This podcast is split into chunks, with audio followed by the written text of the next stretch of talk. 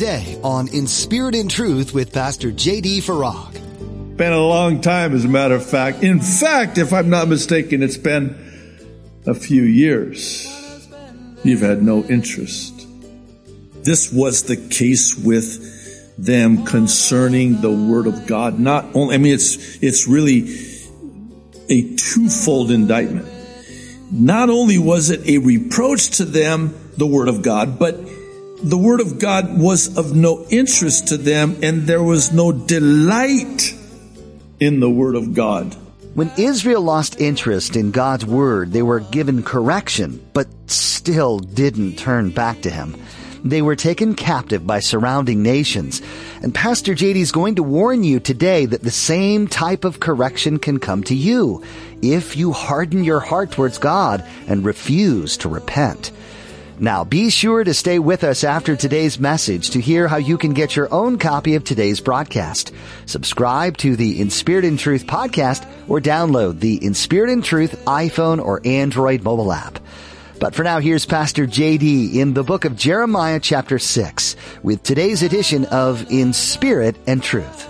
Here in chapter 6, God continuing through the prophet Jeremiah is, for lack of a better way of saying it, arguing his case. If that sounds very courtroom, then so be it. But he's bringing a case against his people because he's going to bring judgment on his people.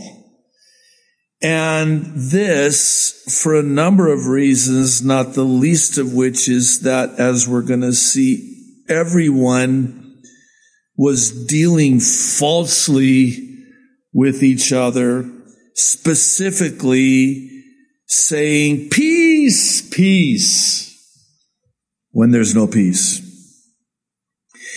And again, it's so, I guess again, for lack of a better word, intense because God has to, through the prophet Jeremiah, warn his people and tell his people that they have brought this upon themselves. Woven into the fabric of this chapter, as intense as it is, this pleading, this God never giving up on his people.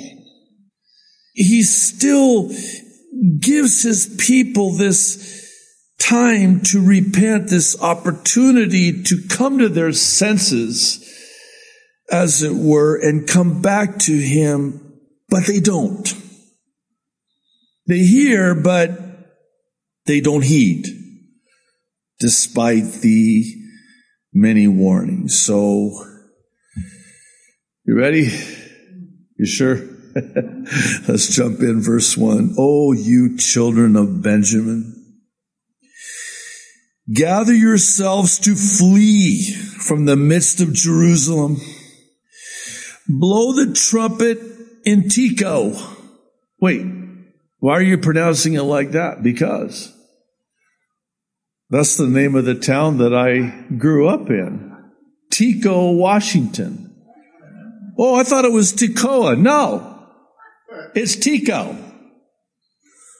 Well, wait a minute. Well, it's the town, very small town, likely was named after this town in Israel, close in proximity to Jerusalem, and this other town that we have mentioned here, where we read and set up a signal fire in Bet or Beth Haccerem. These were two towns on the outskirts of Jerusalem. And they were responsible to warn the city if disaster was coming or destruction was coming or there was a threat that was coming. They would light a fire and they would see the smoke in Jerusalem and the fire was the signal. The smoke was a signal. It's coming. And they would do that in my hometown of Tekoa, Washington, and also in this uh, town of Beth Haccerem.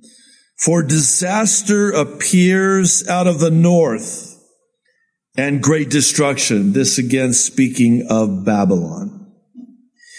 Verse 2 I have likened the daughter of Zion to a lovely and delicate woman. That's not a good thing. What Jeremiah is saying here is that you've become soft. You've had it so good for so long that you've become very soft, like a delicate woman, no match for that which is coming from the far north. The shepherds, verse three, with their flocks shall come to her they shall pitch their tents against her all around. Each one shall pasture in his own place. Prepare war against her, verse four. And let us go up at noon.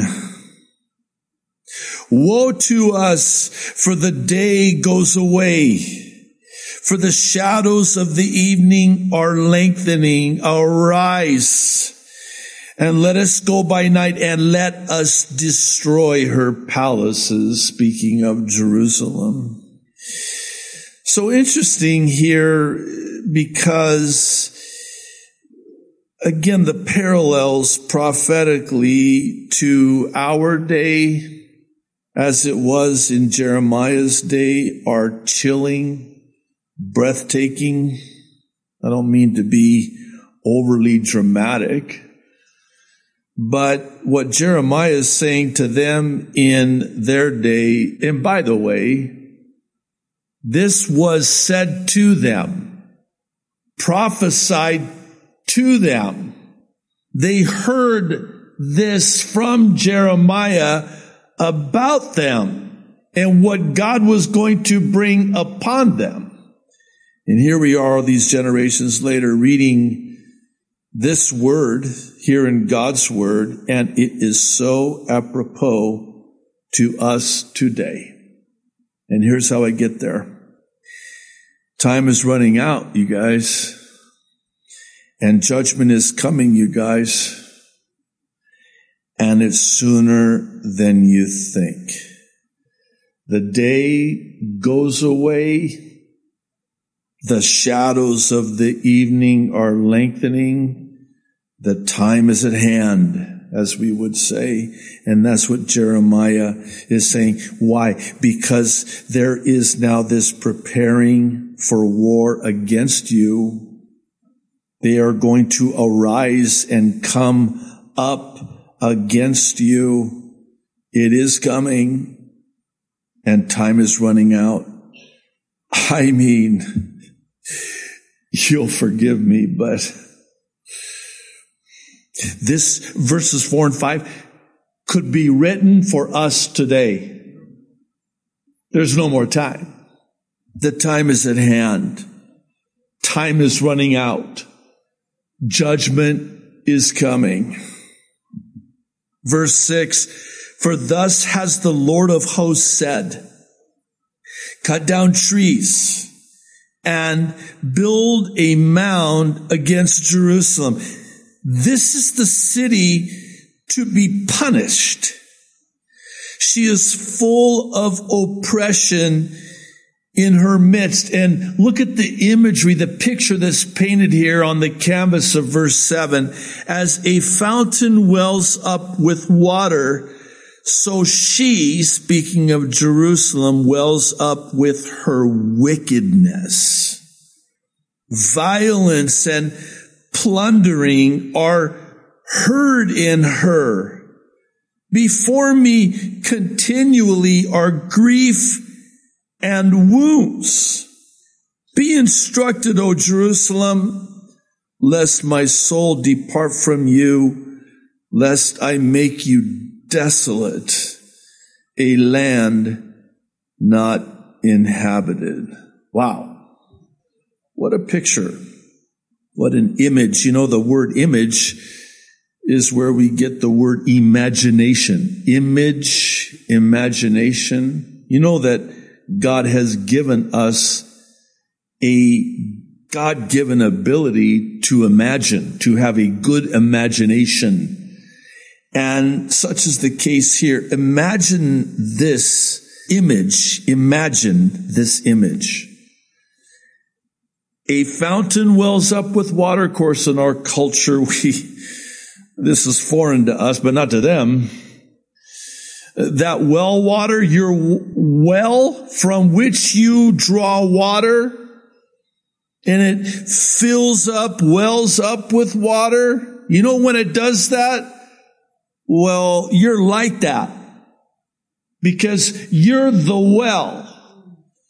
And what's welling up is not water, but wickedness. You almost have this image again of it overflowing. And we even get more specificity because the wickedness is this violent plundering. Wow. That's what they were doing? Yeah. That's how bad it was? Yeah. Again, see this through the lens of God justly, rightly arguing his just case for just judgment. He's laying out the case again, if it needs to be in your mind's eye, this image again of a courtroom, so be it. He's arguing his case. You are guilty as charged. And now here comes the penalty. Here comes the punishment. Here comes the judgment.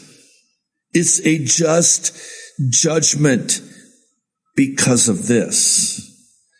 Verse 9, thus says the Lord of hosts, they shall thoroughly glean as a vine the remnant of Israel, as a grape gatherer. Put your hand back into the branches. To whom, verse 10, listen very carefully to this.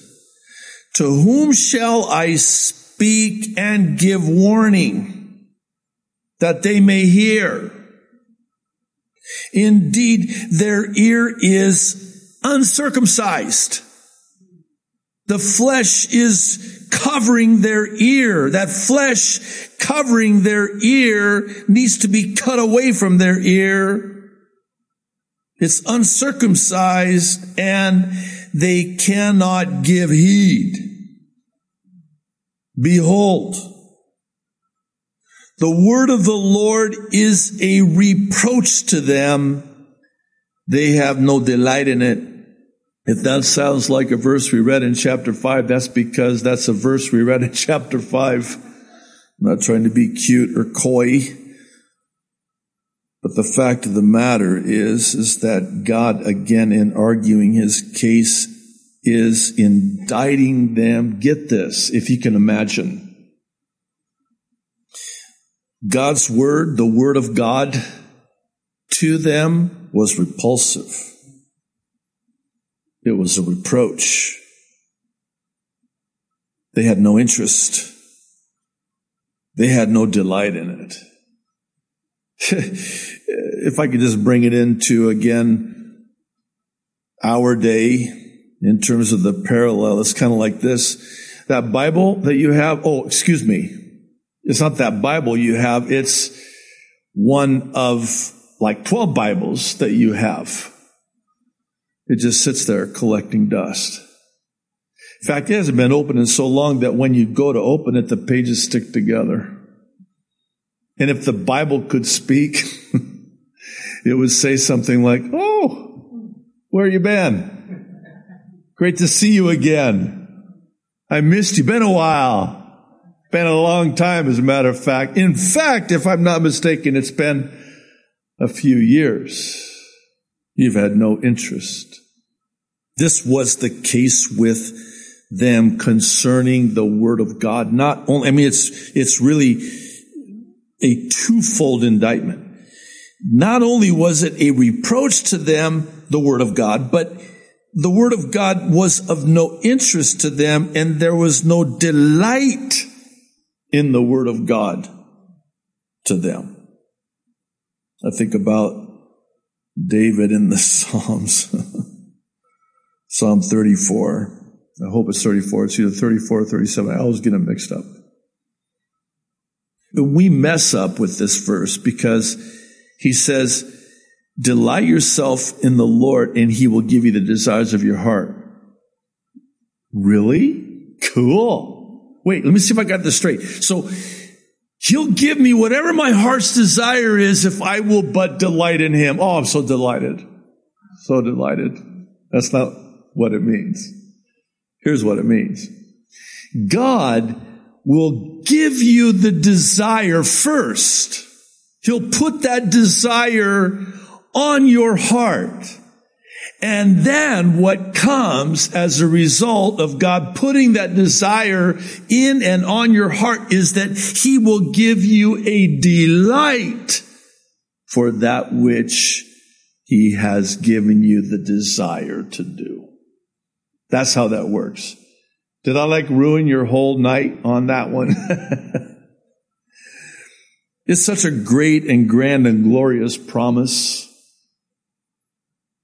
It's the desire of our heart is the delight of our heart. And that desire and that delight in and of our heart is the desire and the delight that God has put in and on our heart. And they would have none of it.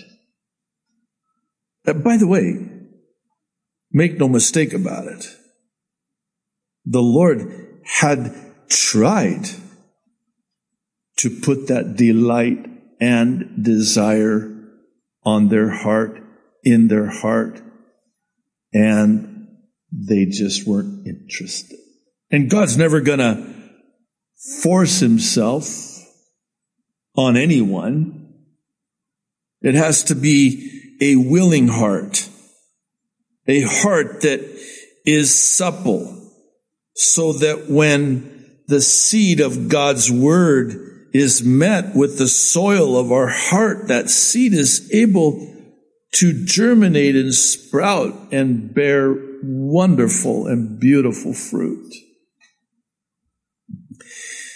Verse 11, therefore, I am full of the fury of the Lord. I am weary of holding it in. I will pour it out on the children outside and on the assembly of young men together. For even the husband shall be taken with the wife, the aged with him who is full of days, young and old alike. And verse 12, their houses shall be turned over to others, fields and wives together.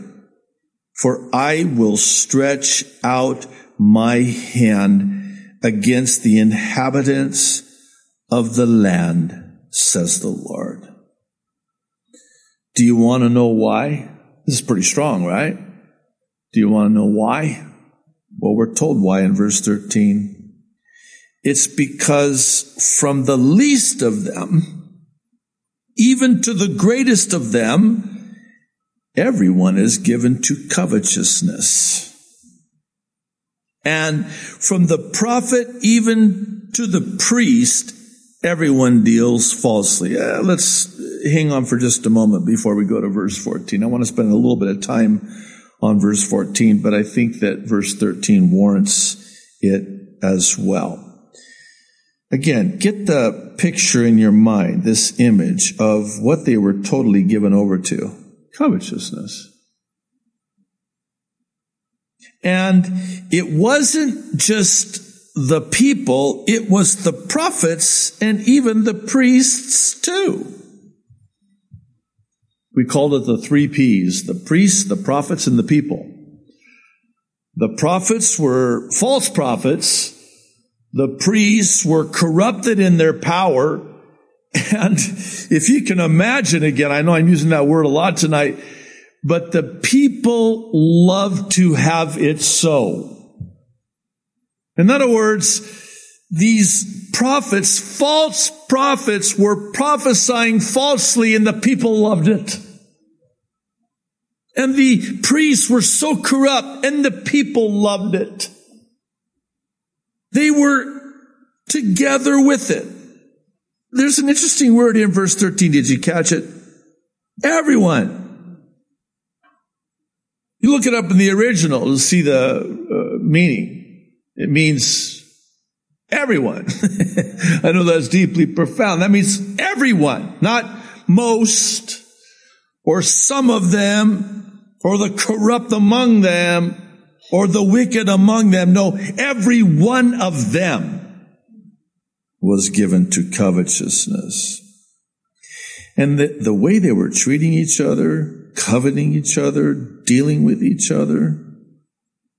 I mean, you could just grocery list this dishonesty, falsehood, all of that which comes packaged with what we just read in verse 13. And if that weren't bad enough, verse 14, they have also healed the hurt of my people slightly, saying, peace, peace, when there is no peace. Okay. This is, again, I'm just going to ask you to, you know, you're so gracious. You're so gracious to me. So patient with me, but I'm just going to have to ask you to just kind of bear with me on this. So again, let's try to superimpose the template of what's happening in our day over this that was happening in Jeremiah's day. So basically, they had these people, these prophets, these priests that were basically telling everyone, it's all good. It's not that big of a deal. You know what? What's that saying? Keep calm and carry on. Keep moving. Nothing to see here. It's all going to be okay. Peace, peace. Oh, uh, wait. I know what Jeremiah is saying. That doom and gloom guy. He's talking about judgment. Now it's not that bad. It's going to be okay. They, they heal the hurt. Don't miss that. The hurt of my people. These are people that are a needy people, a hurting people. And here comes these people saying, Hey, let me see what I, and they, they basically put a band-aid. That's the brand name, by the way. An adhesive, you know, whatever, but a band-aid. They put a band-aid on an open cut. Uh, no, this is pretty serious. No, it's not. No, this, this is bad. No, it's not. It's good. It's going to be good. It's going to be okay. No. You're telling me peace, peace, but there's no peace. You're not being truthful with me. This is dealing falsely with me. We're so glad you joined us for this edition of In Spirit and Truth with Pastor JD. The book of Jeremiah is one of those books that's not the easiest to walk through in the Old Testament. It's almost like you see the train wreck that's up ahead and you want to warn them, but they just don't listen. then you have other verses in this book that are commonly claimed, but what does it really mean in the context of what's going on? Jeremiah 29:11 says, "For I know the thoughts that I think toward you," says the Lord, "thoughts of peace and not of evil, to give you a future and a hope." But if you're looking at the train wreck up ahead, you wonder, how does claiming that verse fit with exile and judgment? Ultimately, God's plan and purpose are to bring people back to Himself in reliance and dependence on Him, not in their own possessions or their comfort. The same could be said for you today. You may be going through something that seems like judgment or exile, but are you drawing closer to the Lord in the process? There's a future and a hope, but it may play out differently than you'd like. If you're just getting into this study and want to listen to other teachings from Jeremiah, go to calvarychapelkaneohe.com to find these messages. There are a variety of additional resources on our website. Until we meet again, we encourage you to dive deep into God's Word and then come back for our next edition where Pastor JD will continue on in the book of Jeremiah. We look forward to that time with you here on In Spirit and Truth.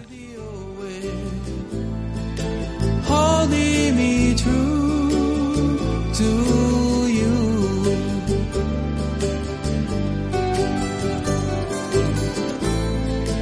La la la.